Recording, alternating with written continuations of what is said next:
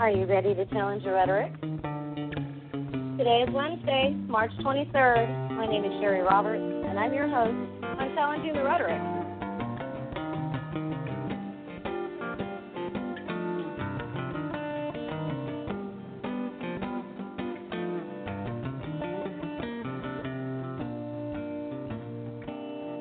Welcome to the show. Right away, I want to sigh of relief for everybody. There is no more man in tree in Seattle, Washington. The man finally and peacefully climbed down of his own accord, but not before first doing a bare butt headstand at the top of this 80 foot uh, sequoia. I believe it's a sequoia tree. He was uh, flashing all of KOMO News live feed, Seattle's KOMO News live feed viewers, the moon, uh, and it was a bright white moon in the early part of the day here. He's been safely carted off to get some mental health help. The incident plays well in tonight's show. It's one of the reasons I mention it. We're going to end the show with Man and Tree, and I'm going to tie it into the rest of what I'm going to tell you, and it really is going to kind of become the moral of the story. There's no grill guest here tonight. Uh, I have several audio clips that I'm going to be playing throughout the show as emphasis or for examples of what I'm saying. These clips are of Maureen Peltier, uh, Peltier, aka Sergeant Moe, who most people know her as. Also, Nevada Assemblywoman, uh, now congressional candidate Michele Fiore, and a right a right wing podcasting hawker. And I call this man a hawker because I mean, the dude is just all about sell, sell, sell donations and selling merchandise. There's a lot. There's a lot of people out there uh, like him. But before I jump up on uh, all of this and kind of this is kind of a continuance of the special show that I did Sunday, off schedule show. But um, you know, uh, it's not going to be just like Sunday's show. Let me assure the listeners, so don't tune out. But it's going to kind of pick up some of those pieces and fill in a little bit more details. Uh, so before I get into all that, during each live broadcast, you can interact on the Facebook page at facebook.com forward slash challenging the rhetoric news, and on the Twitter where I am at CTR Newsfeed.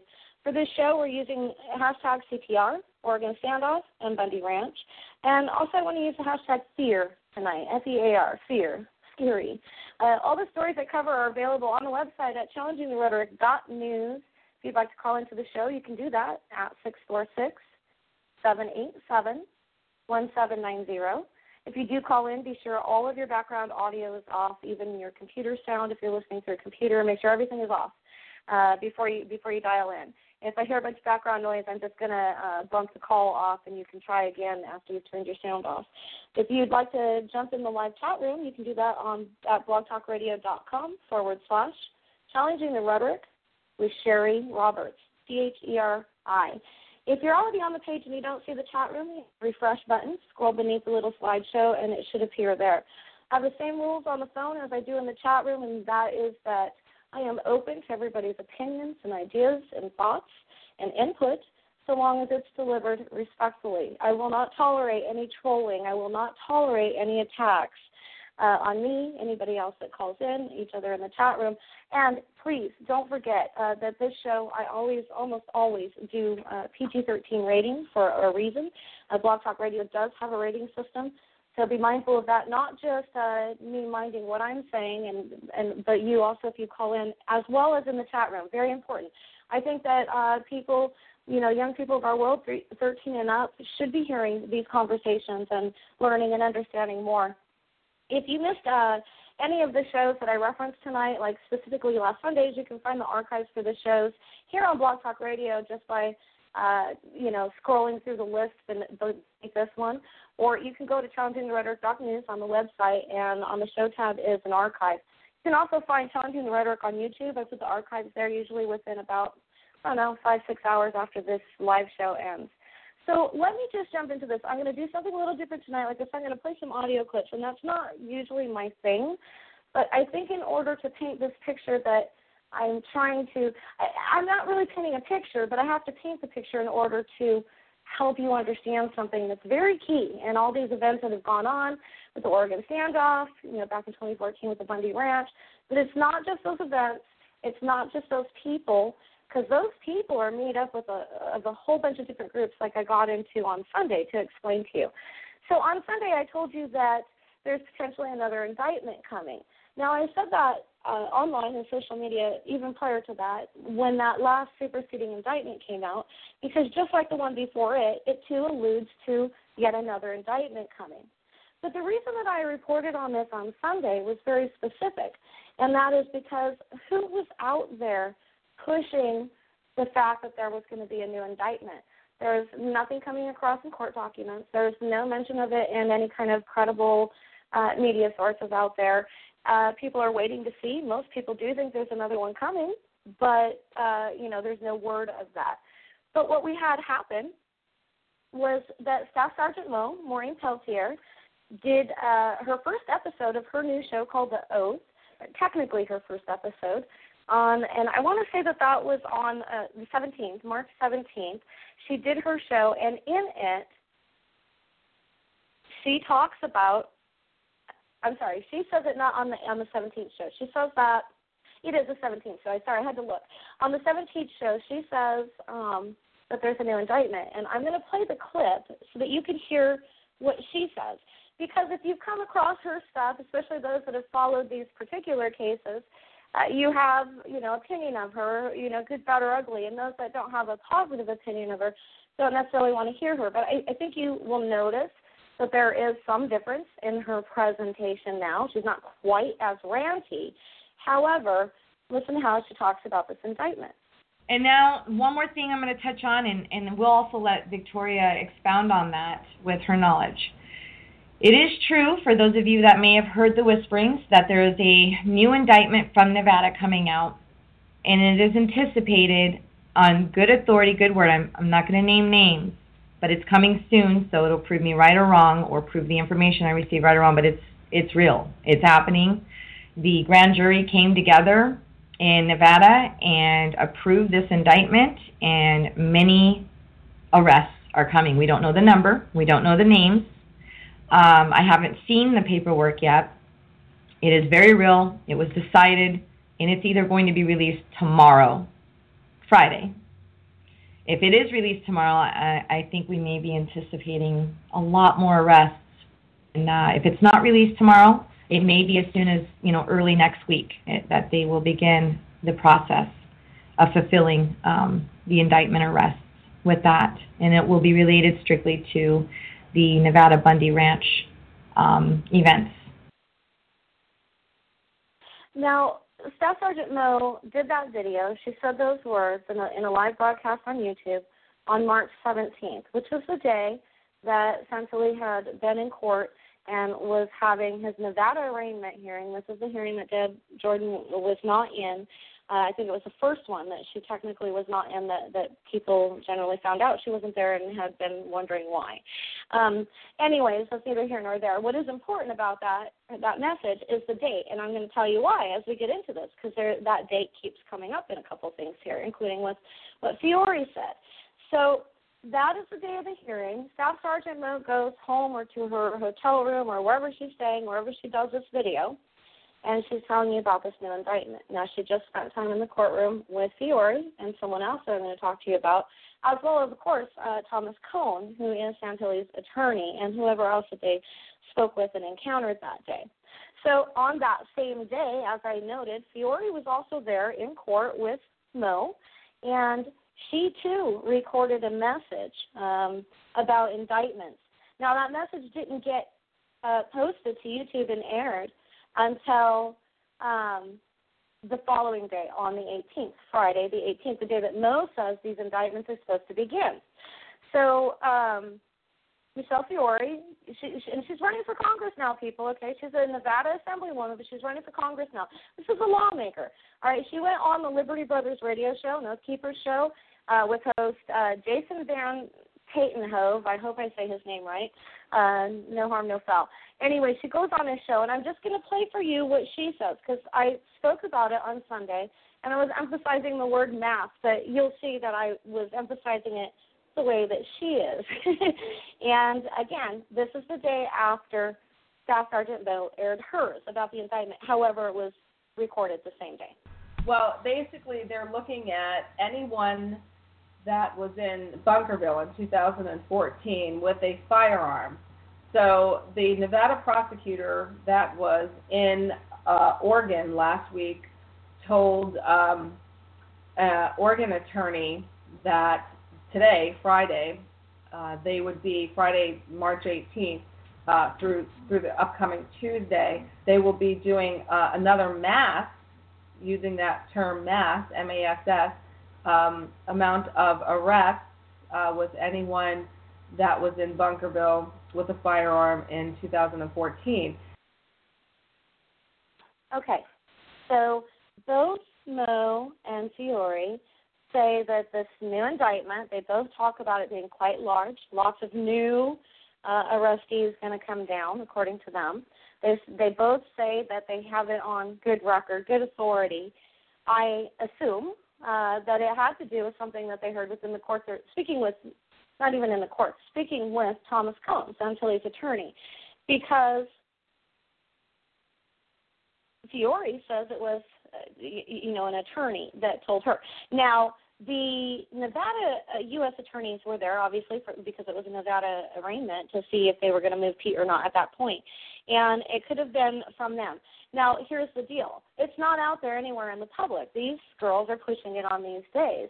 I do think an indictment's coming, like I said, but why are they putting it out the way they did? Why are they giving dates and times and kind of particulars of which have surpassed? They said by Tuesday. It's Wednesday now. Um, so let me tell you what is going on. Currently, a Bundy Ranch and Oregon standoff participant, I believe he's 22 year, years old, his name is Jake Ryan, he's hiding in Montana. Uh, he's been indicted. He's got charges against him for the Malheur Refuge standoff. And I don't know if he'll have, and ultimately have, um, charges for Bundy Ranch or not, but it is my understanding uh, that he was also at Bundy Ranch. It's a young guy. I mean, he was like 20, 20 barely 20 at, uh, when he went to Bundy Ranch, and I wonder whose call he answered uh, to go there. Who you know who who riled him up to go all the way from Montana to Bundy Ranch in Bunkerville, Nevada, at 20 years old um, to play Patriot. So, anyways, he's you know he's hiding out in Montana, and, and Patriots, Liberty Movement people, militias, they're calling up their troops all over online. Okay, they're calling up their troops to get to Montana because the family has said that they might be making a stand, but there's a very constitutional sheriff there, which they feel is rah rah is going to help them out, be on their side. Currently, I don't know what's really going on, but currently he's publicly telling basically the Oregon standoff and Bundy supporters to stand down, to stay away. He doesn't want them to intervene or interfere right now during whatever negotiations are going on with the federal authorities and Jake Ryan's family. So that's going on right now. So did did this is just speculation and questions, but I'm going to get a little bit further also into why after I pose these questions. Did Fiore and Staff Sergeant Moe put their indictment info out there when they did in order to rally fear about people getting ready to be rounded up in mass, mass, mass, as Fiore says, right? And as Moe says, many people, okay, so that they can get out there for Jake Ryan's cause. Did they did they leak out a piece of information? And I use the word leak on purpose, and you'll see why. Did they leak out a piece of information in order to rally their troops?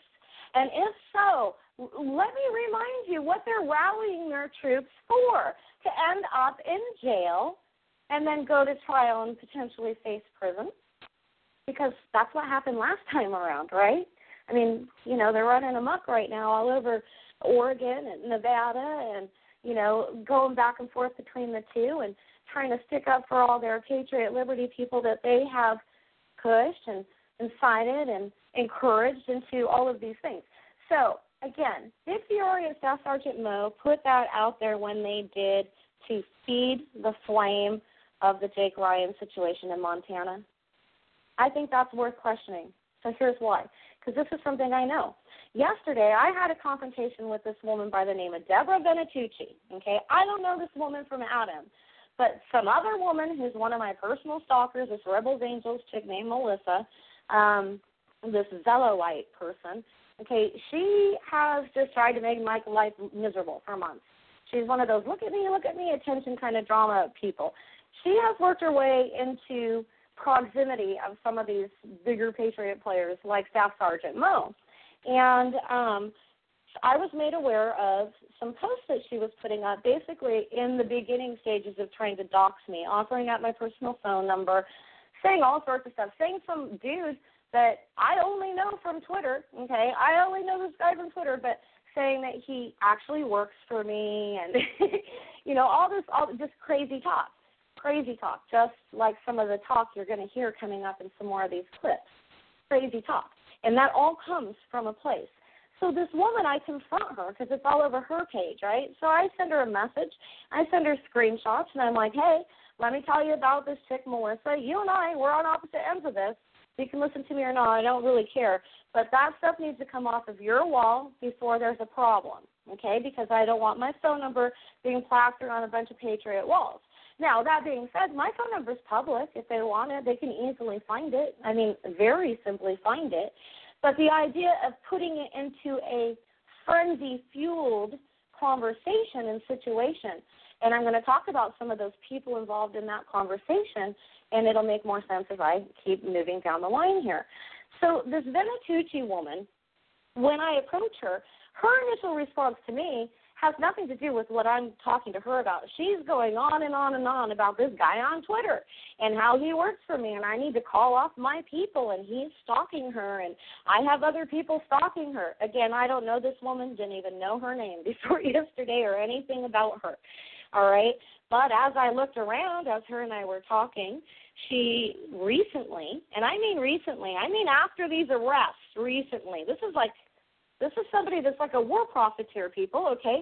She started working for Legal Shield, which is kind of like prepaid legal. And she's inserted herself into this patriot movement, and she now sits in court with Fiore and Staff Sergeant Moe because she knows a lot of people are going to need legal help. She's just sitting there trying to, um, you know, steal for money.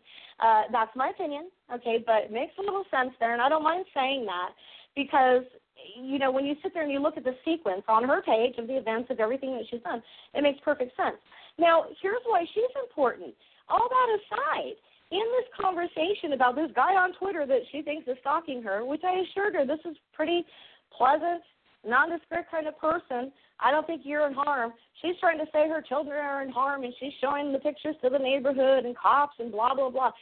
She's again fanatically paranoid. Okay, paranoid.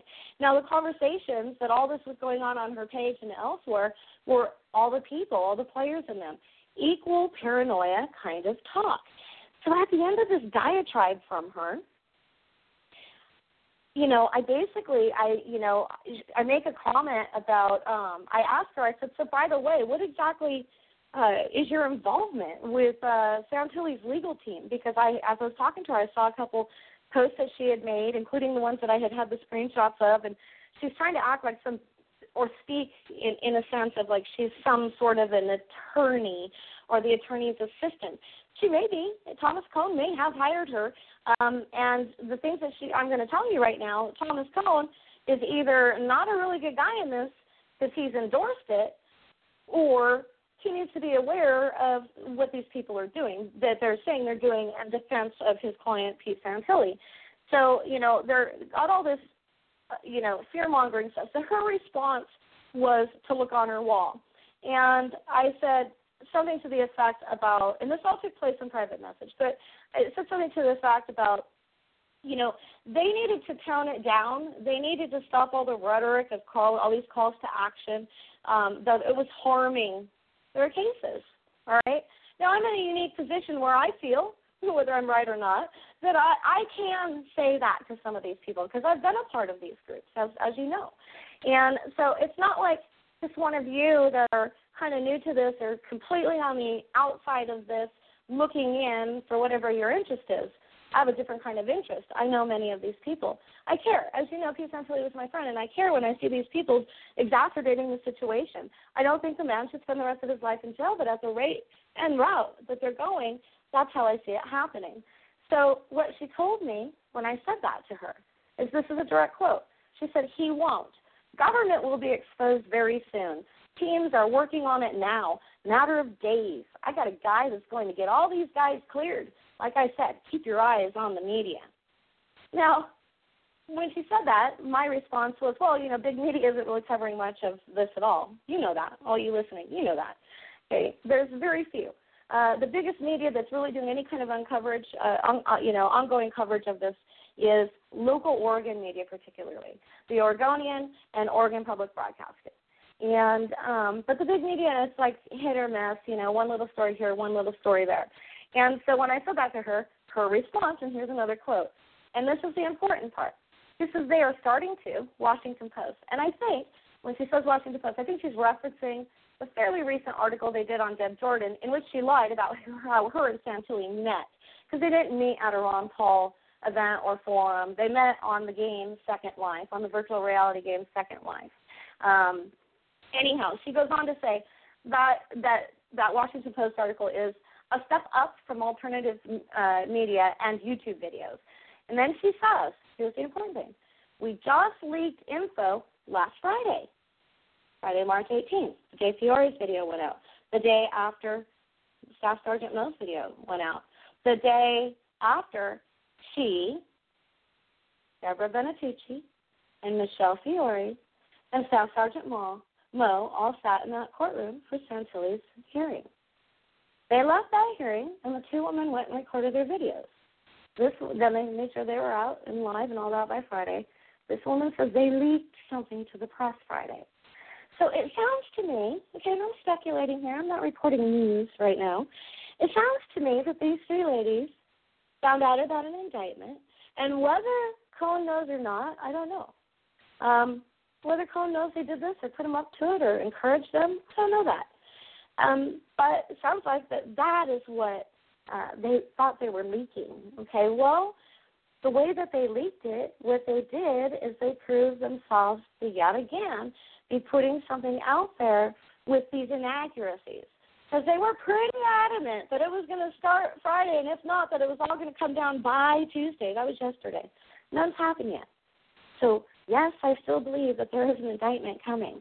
And yes, I think that these ladies actually know that for a fact but I think they jumped the gun.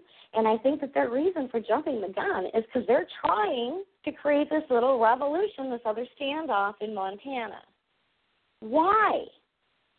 Why? For Moe, lots of reasons. Lots of reasons. It's going to, in her opinion, help. Help with Santilli's case because look, no, people are upset and now. The sheriffs are more involved because there's a constitutional sheriff there and all that. Or for Fiore, with House, the Coalition of Western States, and all the stuff going on with that. Um, you know, I don't know, but we hear little parts of stories. A little bit in corporate media, a little bit in local media, a little bit in social media, a little bit in alternative and indie media. And a lot of times that stuff doesn't go together because you're missing all these other pieces, all these other details. And one of the things that one of the stories that I'm going to go into, uh, you know, in, in a little bit is part of how those little details make a big difference. Um, you know, so again, does does Thomas Coan, Santilli's lawyer, was he a part of these ladies leaking this information? The three ladies that were there, okay, or does he not know they're doing this? And if not, he should know. He should know he should get emails and phone calls about what these people are doing and how they're representing his client and how they're creating more situations that's encouraging more potential violent episodes. This aggression that is coming from these movements right now. There's an arrogance to it. And that arrogance is growing. Okay, that arrogance is growing one of the three percenters, his name is uh, Stephen Brooks. Yesterday, he posted on his Facebook a call for help. He says he's in danger, and he's got all these cryptic little messages, and you know he's feeling it. He's not telling anybody on there what he needs help for, but except that he needs to get from whatever state he's in at his ranch or homestead to another state where there's a constitutional sheriff. Now, did he do that because of Staff Sergeant Moe and Fiore's claim of the indictment, and he's all freaked out, and so he's running for the hills thinking he's going to get saved there. He did arrive, by the way. Some three percenters had his six. Everybody asked me, what does it mean when they say I got your six? It means I got your back. Think like six o'clock, okay, behind you. It means I got your back. And um, so, anyways, yeah, I mean, so these people are freaking out. The paranoia that was already there and existing is so, so much more beyond than you know what it's been. It, it is so much more beyond anything that that we've seen, okay, out of these kind of groups so far, truly. And I say this as, as having been a part of them, and, and and it's scary to me. Okay, it's scary to me. If it's scary to me, it should be scary to you. Okay, and I'm not trying to scare you. I just want you to be aware that there are so many more of these people than you guys know. And there are so many more of these people that are actually involved in the constitutional sheriffs or different parts of political life and lobbying. Because for more than a decade, many of the people in these groups specifically set out on campaigns to get into these sorts of positions. I don't know which one of the ones that we're looking about and hearing about right now are those, but I do know for a fact they're there because I was a part of those campaigns. I was actually, and it's laughable now, but I was actually going to run for the Senate. Can you believe that shit? But that's the truth. Because that's how the mind works. Because it was, these people did try many different things and felt disgruntled. They felt unheard. They felt whatever their cause and problems. This is across the board, any any cause, any problems. Okay? That's how you feel. And so you start trying to figure out how can you work it from the inside, usually before you go to the crazy stuff. So these people have tried a bunch of different angles to get their whatever things redressed. okay? Uh, and that that's just that's just truth. And and I hate to say those sorts of things, but it's like when when you hear terms like the three percenters and we start thinking about how many people, you know, based on these certain numbers and stuff like that, it's um it's not the numbers are just much bigger than you know. They really are. And one of the things that you also need to understand, and I said this to somebody yesterday, that is there is a certain portion of them that will come forward immediately. Okay? And when they actually do that in like mass, in furious mass, um, that's when some of the others are going to come out of the woodwork. We didn't see that happen um, at the Oregon standoff for a lot of different reasons. But those things can happen. But what we have to worry about isn't so much of them coming out in mass right now. What we have to worry about is the extremist extremists within these groups. They're already extremists, but there are some that are like the Timothy McVeighs of the world. And we know how armed to the teeth many of these people are. And it's not just guns. These people that prep, these militia people that prep, I dated a militia dude. Okay? These people that prep, they prep. Okay? It's not just a few rounds of ammo and a couple boxes and a couple guns.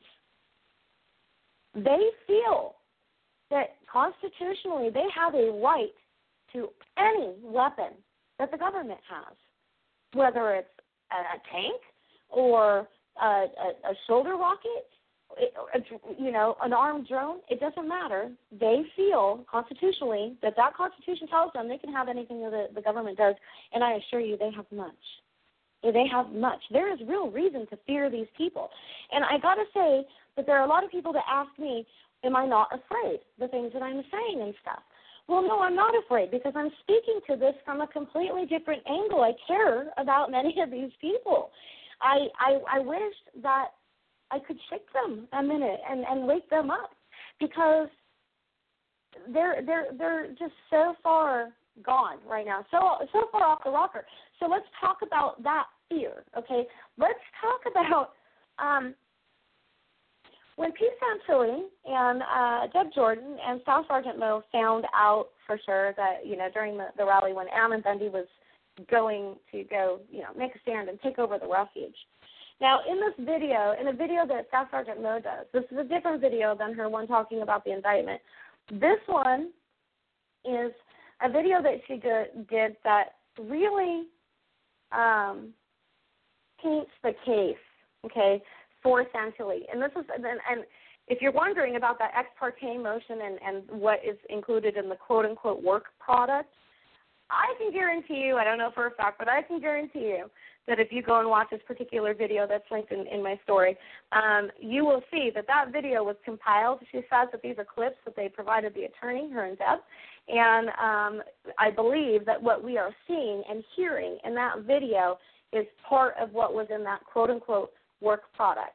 Um, before I jump into uh, this thing on fear, I just want to address um, uh, our baby in the chat room. Yes, I know I said that word, and that word was totally fine for Blog Talk Radio. I just need to be careful I don't drop the F bomb. okay, so, and that's to be hard. We're going to talk about Alex Jones in a minute.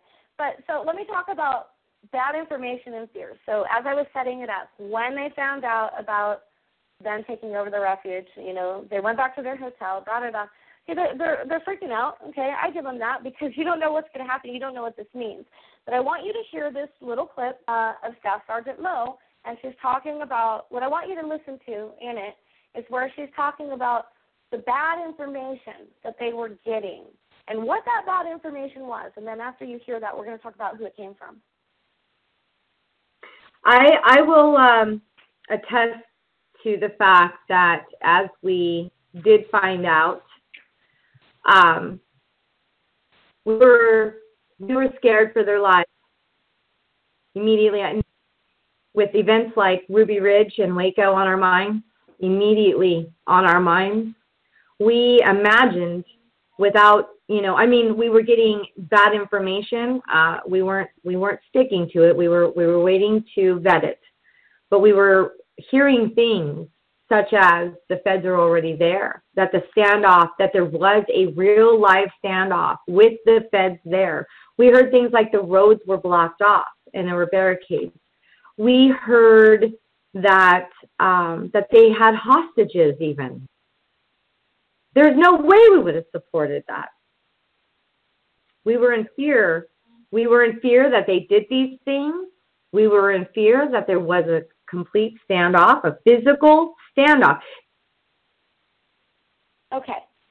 So this is some of Moe's thoughts that she put in a March 12th video, which it was her first show, her first official show uh, on YouTube called The Oath. And you, you can either go to my article or just type in Staff Sergeant Moe The Oath if you're interested. It is the March 12th show that she says that. Now, when she's talking about those different fears, okay, fear comes from lots of different places, but you heard her talking about all the different scenarios that people were telling them, right? what she doesn't tell you explicitly, which is the most important part of it, because it's still going on as we see constantly, is all that information was coming from all of them. It was coming from their patriots, to the BJ, from the BJ Sopers to the Brandon Curtisses to the, you know, the whoever's, okay, to from all these people that were getting snippets and playing the telephone game, all right, and spreading all this stuff around in the situation. And so you get to the point where you do not know what is real and not because the truth is when you're that far deeply into these movements, you already don't know what the truth is, unfortunately, but it's true. Okay, so then you got all this and these situations coming. I can, even though I know that that's work product for the tra- the, the the trial, um, you know where that whole little compilation came from. Uh, and you'll see what I mean if you actually watch it, because she's basically separating Santilli completely, really, from all the others, um, which I expect him to separate his case from the others. And so this is kind of the start of that, uh, in my opinion. So when she's talking about the misinformation, the disinfo that they're getting, that's fueling their fear. Okay, Schuyler Barbeau and some of these other different militiamen have talked about these sorts of things um, in their trials about how the more afraid they were from whatever that they were filling their confirmation bias with, the more afraid they themselves personally made other people, right? Fear is contagious. Fear is very contagious. And that's before anything happened. Okay? That level of fear was from the mere fact that Ammon Bundy took over the refuge. That was before they even went there. Okay, before Santilli and his crew even went there. That's important. That's really, really important because the reactions of these people are due to their self driven fear that they blame all of us on. Okay? They blame all of us, particularly people like me, but they blame all of us on their fear in putting this stuff out there that that is untruth. They're doing it to each other. That's a fact. Okay, that's that's a fact. It, it's it's an insane and irrational fear, but it's so real. It is so real that I can't stress it enough. So let's continue with that fear because if you remember, I talked about cults on Sunday. And I again, you need to hear Staff Sergeant Moe say this. Okay, this is also from the March 12th video of hers. Listen to her say this. And this is her talking to directly via video. It was a live video to Alex Jones. The truth is hard. And the truth is, Alex Jones, that everything you predicted that would happen to our country, everything, Alex Jones, in your messages I've listened to for years, is coming to fruition. Alex, David Knight, Joe Biggs, everybody on the InfoWars shows. It's happening and it's happening right now. And you're not paying attention. You're not hearing it or seeing it. They're rounding us up, Alex. And you're pointing fingers, saying it was earned and deserved. And again, I say that is no different than saying the woman who dressed inappropriately deserved to be raped. Your message is loud and clear to me now, Alex Jones. Pete Santilli is being raped, and you think he deserved it. You think we all deserve it. Everything you predicted, Alex, is coming to fruition. Yep, yep, it kind of is for them. And if I was still involved in all of that, I would have said those same things. I would have said those same things. Because everything that she says about her and Santilli and the rest of the Patriots in relation to Alex Jones, and in relation to not just Patriots, Alex Jones followers in general, as a whole, okay, as, a, as its own little populace, all right, what she says right there is true. It's very, very true. And just as COWS members, the Coalition of Western States, Michele Fiore, KrisAnne Hall, Sheriff Richard Mack, Gavin Seim, and all the rest of the gang, just like they play a part in this, so do people like Alex Jones. It's a fact. And it's not one that we can keep brushing aside. Because, like when I was talking about those cults, and I was talking about if Santilli is guilty for inciting others, then who then isn't guilty of inciting people like Santilli? Well, certainly the cows. But ding, ding, ding, we have another winner, Alex Jones. And, you know, we have a whole feast of people, not just a chicken dinner, all right? We have a whole feast of people here that have heavily influenced, at the very least, both the Bundy Ranch and the Malheur Refuge standoffs. And they're still walking free. And the sad irony in Moe's statement against Jones is that she and the rest of them are, they're missing their real defense here. They're missing their real defense here we had uh, I think it was Ritzheimer, and early on after after his arrest, Santilli and his attorney actually said something similar. I'll have to dig it up, but they were trying to use current stuff in the news, and Santilli had made a comment, or his attorney on his behalf had made a comment about just like the stuff that Trump, Donald Trump, wants to be our president, that he's saying out there, okay? But that's still kind of true. When you have people like this and people of these calibers doing and saying these things and encouraging you and giving you support, whether it's tactical or financial or whatever, why aren't they in trouble? Because I know, for instance, I know if somebody came to me and asked me to do a dirty little job for them, for someone else, even if they didn't do it and I did it, they're still in trouble. So why is that not the case here? There's plenty of circumstantial evidence, enough to start building a case. Maybe the feds are. I don't know. What Moe said to Alex Jones there is true. And Alex Jones, he gets people to these points of doing these things, and then he steps back.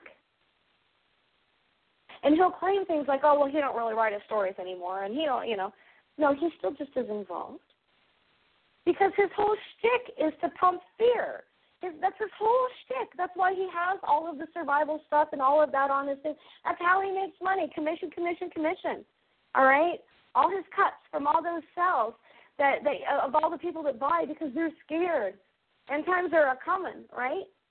Because he says so, or because they want to have some self fulfilling prophecies, like some presidential presidential candidates we've seen when they like really drag religion into their platform and start talking about holy wars and stuff like that. Okay, that is how this works. And with Santilli, as I pointed out a little bit on Sunday, is when Santilli started, when he first started doing the show, Santilli was one of the biggest Alex Jones fans, not just a follower. One of Alex Jones' biggest fans. Okay, sucking it up all over Alex Jones show pages. And then when he started his show, it was all about Alex Jones and Alex Jones. And oh, by the way, he had tons of ads for Alex Jones, tons, not just one, lots. Almost everything on his pages were Alex Jones. That was his hero. So who is responsible for inciting people like Santilli? I think that's fair. I think that's pretty fair. Um, so, on that note, I'm going to jump over to yet another little story and talk a little bit more on this paranoia. All right? Uh, who am I? My name is Cheri Roberts, but who am I?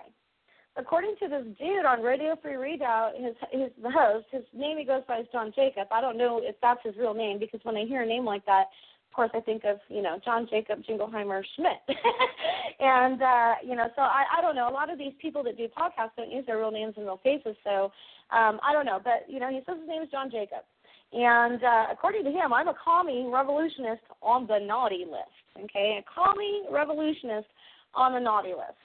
And I want to play some clips from a show that he did the other night. I happened to stumble across something because I was getting, I literally got two hits to my website uh, to Challenging the Rhetoric's website from this site I had never heard of. So I clicked over to see what it was.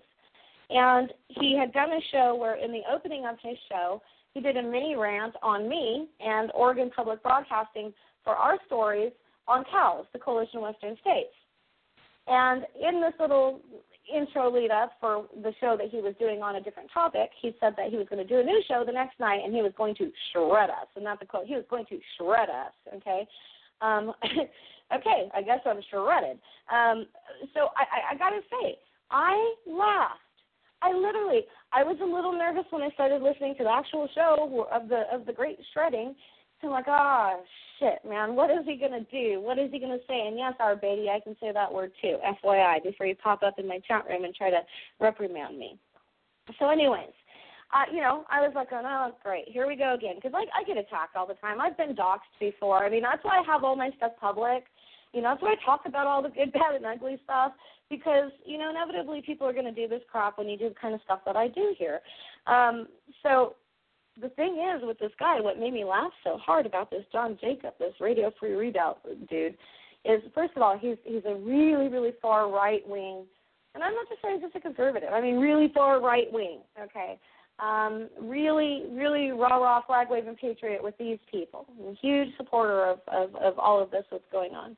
And his site is just littered, littered with product for sale, product for sale. And the ads that run in his site, the bulk of the ads that ran through the shows, the two, the one and a half shows that I listened, were actually ads for companies that he and or his family owned. Yes, I checked you out, John. I want to make sure I knew who I was talking about. So let me start with the first clip. He just finishes railing OPB, Oregon Public Broadcasting, for their cow story. And he doesn't even really talk too deeply or really shred them much. I mean, he says a little bit. He spends the bulk of his time railing into me. So this is uh this is how he set it up. Another piece by some no-name blogger, obviously embellishing or outright lying, using inflammatory, dare I say, slanderous piece of some blog called Challenging the Rhetoric. Which is funny. She calls her blog Challenging the Rhetoric. It's funny because she's peddling rhetoric, misinformation, and even lies under the name Challenging the Rhetoric. Saul Alinsky would be proud. Here's the blog subtitle No political endorsements, no corporate dollars, No hype, no lies. and this is what I was saying. Remember, watch for the purge of leadership to come down the line in at some point in the future. And journalists like this, so-called journalists, are starting to make the case and call for those in legislative positions who are trying to advocate for citizens against the BLM, against their overreach, against the threats, against the coercion, to try to facilitate a peaceful resolution to the situation there, are now calling them co conspirators. Okay, so first I, I got to point out because he he calls me a propagandist, right? But he he doesn't he's not sure what to call me besides a propagandist. And you'll notice that, and, and I'm only going to play, like, like I said, a couple short little clips here. But even in these short clips, and this is how pretty much his whole rant on me goes. Um, he he can't determine whether to call me a journalist or or a reporter or a blogger. He wants to call me a blogger. He doesn't want to say my name. He doesn't want to give me any credence, but he seems to can't help himself. He can't help myself calling me a journalist. He can't help my himself um, really complimenting me along the way. Um, so here, here's the next clip. And here's her headline. And this is starting to this this uh, verbiage is very carefully crafted. Will Gavin Seim, Michele Fiore, Sheriff Mack, KrisAnne Hall, and others be indicted for their legal influence, tactical support, encouragement, and admitted foreknowledge of Ammon Bundy's Malheur Refuge armed takeover? Okay, so all this care, very carefully crafted verbiage. Again, that's a common theme through his rant on me. He goes on and on about how carefully and precise I craft my messages. So, you know, John, let me let me clarify. Let me let me solve one little mystery apparently that you're tripping on here. Uh, on Blog Talk Radio, when you put a little um, a little blurb, a little headline for your show, I generally use the same headline for my stories or from one of my stories or somewhere weave it in there. And just like on Twitter and everything else, you're limited to how many characters you get. And so, yep, you're damn right, buddy. It is pretty carefully crafted. I have so many characters with which to get my point across about what my show and or my article that you're about to read is about. That's what a headline is. So yes, it was carefully cra- crafted for characters. I had a lot to say in that uh, brief little thing, um, but you know, again, listeners, this carefully crafted thing. He is obsessed with the fact that I am some very highly skilled. He in at certain parts he talks about my very obvious uh, journalistic education. Um, I mean, for somebody who's opining so greatly on who I am, he really didn't check anything out about me to even confirm or or affirm anything that he was saying. And I'll tell you why in a minute. I'm going to play these two very short clips back to back here. Um, and this is in reference to Gavin Seim and any foreknowledge that Coalition of Western States had to the Oregon standoff getting ready to come uh, come about. An email response regarding Seim's Oregon reference, his brother and spokesman Nathan Seim replied denying his brother had any foreknowledge of a takeover and said instead the remark was in reference to rallies against Oregon's similar lawless gun restriction bill. Okay, so she, this reporter says, this blogger says, did he have foreknowledge? No, no, he didn't. Now, remember, another tactic of the left, especially communist revolutionaries, through their propaganda is to continue repeating even if even if you refute it they will continue repeating the lie until it's accepted until people begin believing it. This is clearly with an agenda. I have an agenda. Here's what he continues. She says while it may be true that he didn't know about it in advance the statement was posted a mere five days after the Bundys' public redress on Santilli's show. If Seim didn't know about the refuge plans or any takeover plans, how can it be that his fellow COWS members did? Well, what he doesn't tell his listeners is the rest of that part of my cow's story. And that is, it would be a natural inclination for just about anybody that knows this to wonder that very question. And what is this? This is the fact that Gavin Seim is technically the owner, on paper, the only technical on paper owner of Coalition of Western States. Because five days after the Bundy Ranch episode, after he and the others got together, Gavin Seim, Mr. Internet Man, okay, he went out and he registered and bought a domain name. He's a social media manager, uh, coordinator, or whatever on on their letterhead. He owns anything that's on paper for cows. So why would he not know? I think that that's a fair question, uh, Mr. John Jacob.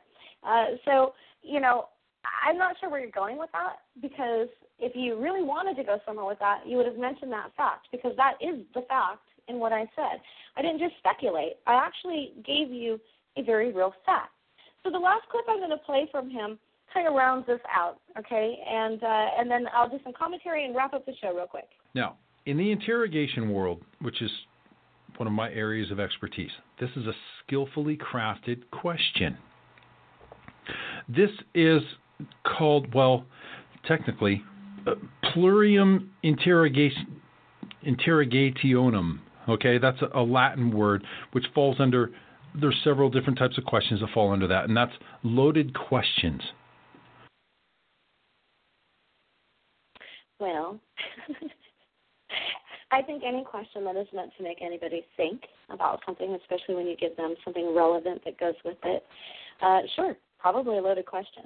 Uh, but as this gentleman um, who, you know, he was he was you know, I guess a gentleman. He's got a good little presentation there.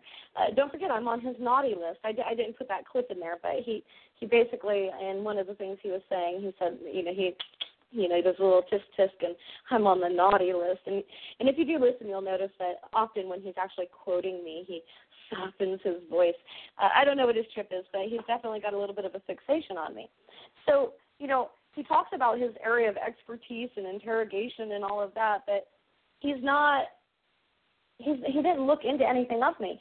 Now, all of you that listen to me, even if you've only listened to me once or twice, you know, most of you know or if you've read my stuff or read my bio uh, or know me, you know I have worked in corporate media for more than 20 years. My my entire adult life has been in media, most of which corporate media, including working for Viacom CBS. I have worked in almost all capacities of broadcast radio. I am a professional copywriter. And so, yeah, everything I write is pretty carefully crafted because I'm also an SEO expert. So when I'm writing my stories, I am making sure, without doing black hat tactics, that I have the appropriate keywords and phrases, that I have the appropriate headlines that aren't click headlines. I know what I'm doing, and as you can tell from what this guy says, he can't figure out how to even address me. You know, a blog, he wants to call me a blogger, but he knows I'm not just a blogger. I'm highly skilled, and you know he's got an issue with it. It's funny. I get stuff like this all the time, and I'm not I mean, I know it is in part of what I do.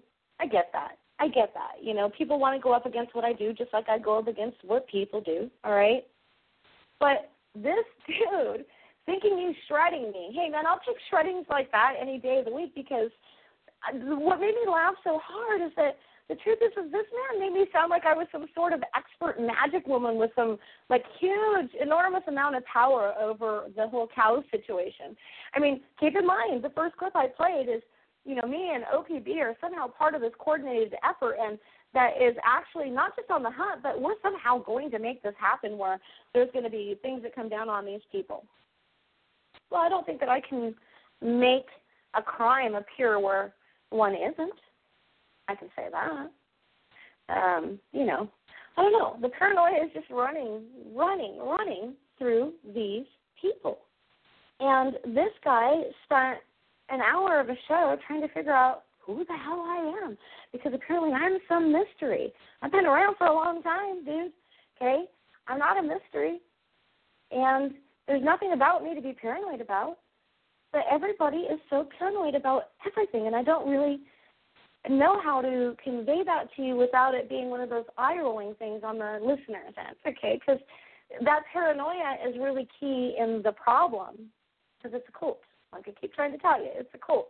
Yesterday, one of the Oregonian reporters, uh, let's say, it's his wife was nearly doxxed, and the Gleeple participants, they are so desperate in their post to get a home address for these people. Particularly one of Staff Sergeant Moe's uh, Facebook friends. I have her blocked because she has done the same thing to me already. And I'm going to tell you, her name is Luana Elliott. And she and, and on one of the other pages this is happening on is also still uh, Deborah Venatucci's. But let me talk about these two women real quick before I sign off, and I only got a few minutes. Do these two ladies know that right now, right now while I'm doing this show live, I am actually looking at both of their home addresses, their personal phone numbers, one of their places of business, and even four arrest records for one of them. Arrest records, mind you, that are for assault and malicious mischief. I'm looking at that right now. I didn't pay for anything. I did a simple search. These two women, that A, one of which is on a hunt to put anybody's personal to dox, anybody she can, and whatever other malicious stuff. That's the Luana Elliott, all right? Blocker, people. This woman is crazy, just like Melissa Krockenhauer or whatever her name is, Rebels Angel chick. All right? Venatucci, I don't know what her trip is either, but she's a very aggressive, very paranoid. She's one of the most paranoid people that I have interacted with on this. Okay? These people want to put your personal information out there. They're paranoid about themselves. They sit there and rant and rave that somehow we're all after them and going to harm them or their children or whatever. And yet they got pictures of their kids and pictures of their regular lives and public accounts. And like I said, a very simple search. And I am literally right now looking at their personal phone numbers, their home addresses, where they live, where they work. Shall I dox them? It's not how I roll. Which leads me to my close, and we're back to the man in a tree who's no longer in a tree. Now, this man probably already had mental health problems. I don't know. I say probably because he did appear to potentially be a homeless man. Uh, you saw his shoes a lot in that and his clothes a lot in that. And maybe it was his style. I don't know. But let's just pretend that he never had a mental problem before climbing up that tree yesterday. Let's pretend that he had, the first time ever, had some kind of break with reality. And here KOMO News in Seattle, probably because of the the huge ratings that David Fry's live streams from the Malheur Refuge got. Okay, this is that whole Roman Colosseum that I talked about a month or so ago. All right, this whole mentality that we have to put it online, put it online. Let's humiliate and harm people. Let's put people at risk. Why are we doing that? Why are we doing that? There is a problem with humanity, and technology is a part of that problem. If that man, if that was the very first time he ever had a break, a mental health break with reality, for all you know, that could be like some musician. He might be some some musician who's never done dope or some he, he could be somebody important for all you know. He's probably not, but it doesn't matter. What matters is everybody's reaction.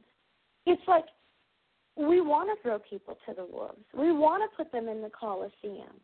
Why? We want to hurt people in 140 characters or less, and I'm just not okay with that. I don't think that you should be okay with that. Because that itself is also perpetuating the problem. I watched David Fry's live feeds. I was hooked on it. And yes, I watched The Man in the Tree. I started watching it last night. I, actually, actually, all day I thought they were saying manatee, so I didn't look. All right, until last night, and I looked, and then my heart hurt so bad because I thought he might fall out or something or whatever. And then my paranoia was like, oh God, are they going to kill him? And then I realized that my paranoia was just paranoia. More people need to understand what their paranoia is. Those who seek only to confirm stop seeking truth. And in doing so, they become the creators and curators of the very propaganda they say they fight against. I say that every week. Every week I say that. I used to be a, a creator and curator of this same propaganda. You got to stop. If you care about these people sitting in jail facing life in prison and, and those others that are being led to jail, you need to step back and stop. No more Alex Jones. No more Pete Santilli types.